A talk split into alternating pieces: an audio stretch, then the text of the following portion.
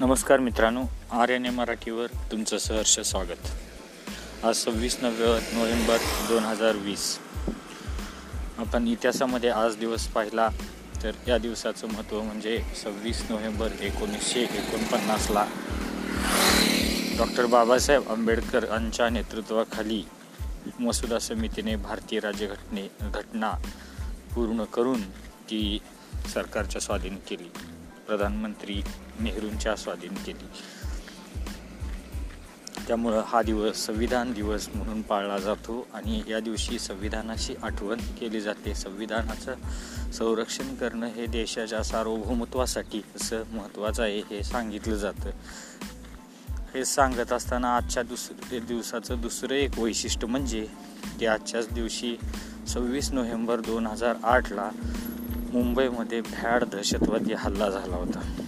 त्या हल्ल्यामध्ये भारताचे म्हणजे अनेक लोक मृत्युमुखी पडली. अत्यंत विकृत स्वरूपाचा आणि भ्याड हल्ला होता. त्यामध्ये अनेक लोक मृत्युमुखी पडली होती. तसेच भारतीय ए टी एसच्या म्हणा किंवा महाराष्ट्र पोलिसांच्या म्हणा अनेक जवानांना शूरवीरांना अधिकाऱ्यांना त्यामध्ये मरण पत्करावं लागलं होतं. यामध्ये ए टी एसचे चीफ असणारे हेमंत करकरे होते. आणि कृष्ण तुकाराम मुंबळे. आणि असे अनेक जण अनेक जवान यामध्ये शहीद झाले. विनाकारण देशाच्या जनतेला मनस्ताप घडवून आणला गेला. त्यामुळं आजच्या दिवसाचं कसं आहे आपण संविधान दिनानिमित्त शुभेच्छा देतो. त्याचबरोबर आपल्या जवानांना आज श्रद्धांजलीसुद्धा व्हायची वेळ आपल्यावर येते. हा देशाच्या सार्वभौमत्वावरचा हल्लाच आहे एका दृष्टीनं पाहिलं तर. आणि त्यानंतर करकरेंसारख्या ए टी एसचं चीप असणाऱ्या आणि देशप्रेमी देशासाठी शहीद झालेल्या जवानांना त्यांच्या पत्नीला सुद्धा नंतर त्या त्या काळात त्यांनी काही काही भावना व्यक्त केल्या. त्यानंतर भरपूर सारे संशय असल्यासारखी परिस्थिती आहे यामध्ये कारण त्यानंतर एम एस मुश्रीफ यांचं हु किल्ड करकरे हे पुस्तक आलं. किंवा हेमंत करकरे यांच्या पत्नी कविता करकरे यांनी त्यांच्या मृत्यूनंतर पुढच्या दोन वर्षात काही काही भूमिका मांडली किंवा काही काही त्यांना अनुभव आले हे सुद्धा देशाला विचार करायला होणारे अनुभव आहेत. त्याबरोबरच ते साध्वी म्हणून एक कोणतर जिला भाजपच्या म्हणजे नरेंद्र मोदीपासून अनेक लोकांनी सपोर्ट केला आणि तिला मोठी केली तिला पुढं घातलं. तो कर्नल पुरोहित वगैरे यांनी करकरे साहेबांच्यावर काय काय आरोप केले किंवा करकरेंना किंबहुना आम्हीच मारलं अशी भूमिका भाजपच्या लोकांनी घेतली. ही भूमिका म्हणजे अत्यंत वाईट आहे आणि हे असं का होतं निवडून मला तर वाटतं परत आणि हे संविधान दिनाच्या दिवशीच का झालं? संविधान दिनाच्या दिवशी आपण एकमेकांना शुभेच्छा देत असताना तिथं आम्हाला रडायची वेळ का आणली? का मुद्दाम होते का हे? नथुराम गोडसे.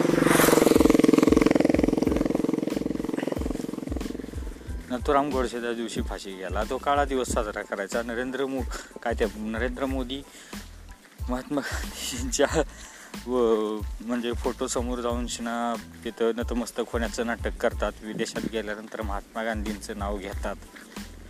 पण त्यांचेच जे भक्त आहेत किंवा त्यांचेच जे पक्षाचे लोक आहेत भाजपच्या विचाराचे जे लोक आहेत ते असं पण करताना बऱ्याच वेळा दिसलेले आहेत की ते ज्या दिवशी महात्मा गांधींची हत्या केली गेली त्या दिवशी ते म्हणजे विजय दिवस वगैरे मानतात. असं काही करतात किंवा नथुराम गोडसेला शहीद दिवस मानणे.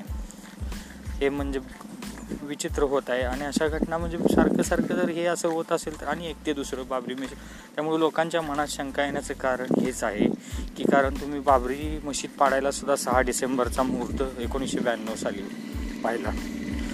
जो दिवस डॉक्टर बाबासाहेब आंबेडकरांचा घटनाकार डॉक्टर बाबासाहेब आंबेडकरांचा महापरिनिर्वाण दिन म्हणून अत्यंत दुःखाचा दिवस आहे. आणि त्या दिवशी तुम्ही उन्मादाचा आणि विजयाचा दिवस म्हणून जाणीवपूर्वक साजरा करता करण्यासाठी म्हणून ते बाबरी मशीद पाडली की काय असा संशय येतो. त्यामुळं आजच्या दिवसाबद्दल सुद्धा तोच संशय येतो. श्री हसन मुश्रीफ यांचं हू किल्ड करकरे हे जर पुस्तक तुम्ही वाचलं तर त्याबद्दल तो संशयाची सुई निश्चितच अगदीच त्या दिशेनंच जाते. आणि हे अत्यंत घातक आहे. जाणीवपूर्वक जर हे असं कोण करत असेल तर ते देशासाठी आणि देशाच्या सार्वभौमत्वासाठी संविधानासाठी अत्यंत घातक आहे. इतकं नक्की. याबद्दल लोकांनी जागरूक राहणं आवश्यक आहे. आणि ह्या सरकारचं आता येताना मग मी पाहिलं पंजाबमध्ये वगैरे ते काही चालू आहे परिस्थिती. शेतकऱ्यांच्यावर म्हणजे अक्षरशः त्यांना आता म्हणजे एकदम त्रेस्तासारखी अशी वगैरे वागणूक दिली जात आहे. आणि ह्यात सहन होण्याच्या पलीकडचं आहे. त्याबद्दल कोण काय बोलतं न बोलतं माहीत नाही पण अत्यंत लुटा म्हणजे हिडीस अशी वागणूक शेतकऱ्यांना दिली जात आहे. हे केंद्रातलं सरकार शेतकऱ्यांचा जरासुद्धा विचार करते की नाही करतच नाही असं दिसत आहे. प्रत्येक गोष्टीमध्ये राजकारण करायचं ते कोरोनाची लस कोरोनाचा रोग आला त्यामध्ये पण राजकारण त्याचा प्रसार कसा झाला त्यामध्ये तबलिकी मशीद वगैरे काहीही प्रकरणं उभी करून ते कोरोनाचं मूळ गांभीर्य आहे ते नष्ट करण्याचा प्रयत्न करण्यात आला तो नंतर वाढला त्यानंतर त्याचे खापरं वेगवेगळ्या लोकांच्यावर फोडण्यात आली. आता त्याची लस येते तर त्याचं पण मार्केटिंग सुरू आहे. त्यासाठी उद्या सत्तावीस तारखेला सिरम इन्स्टिट्यूटमध्ये देश जगभरातले राजदूत येत आहेत. तिथं मोदी स्वतः पुढं पुढं करणार आहेत का काय अशी परिस्थिती आहे? तिथं जाऊन ते काय सांग म्हणजे जिथं तिथं पुढं पुढं करपणा करायचं. आणि परत आज त्यांचं ट्विट आलं आहे की कोरोनाचं कोणी राजकारण करू नका ते राजकारण करणं बरोबर नाही. पण हे त्यांचं ट्विट कधी आले? तर ॲक्च्युली बिहारच्या निवडणुकी अगोदर तिथल्या प्रचारसभामध्ये तुम्हाला फ्रीमध्ये कोरोना लस देतो. हा मुद्दा त्यांनी आपल्या जाहीरनाम्यामध्ये समाविष्ट करून त्याचं राजकारण त्यांनी अगोदरच केलेलं आहे. कोरोनाचं करता येईल तितकं राजकारण किंवा त्यापेक्षा पुढे जाऊन राजकारण भारतीय जनता पक्षानं केलेलं आपल्याला पाहायला मिळतं. आणि त्यानंतर नरेंद्र मोदी सांगतात कोरोनाचं राजकारण करू नका. अत्यंत भूमिका चीड आणणारी आहे लोकांच्या मनात राग उत्पन्न करणारे आहे. याबद्दल लोक अत्य अत्यंत नाराज आहेत. हे सरकारने समजून घ्यावे. आणि सरकारचे डोळे लवकरात लवकर उघडावेत. कोरोनाची दुसरी लाट येणार आहे असं गृहीत धरून जनतेनं राहिलं पाहिजे राहत आहे जनता पण त्याबद्दल सरकारी पातळीवर प्रशासनामधून तितकी उपाययोजना दिसत नाही सरकार गांभीर्याने दिसत नाही. मुख्य म्हणजे भारत सरकार यामध्ये अत्यंत गांभीर्यानं अजिबात दिसत नाही. ही खेदाची बाब आहे या निमित्तानं नमूद करावं लागतं. आणि सरकारला जाग हो हीच अपेक्षा बाळगूया आणि तुम्हाला संविधान दिनाच्या पुन्हा एकदा शुभेच्छा आणि जे शहीद मुंबईच्या दहशतवादी हल्ल्यामध्ये देशावर झालेल्या हल्ल्यामध्ये शहीद झाले त्या सर्व शहीदांना भावपूर्ण श्रद्धांजली. थँक्यू जय हिंद जय भारत.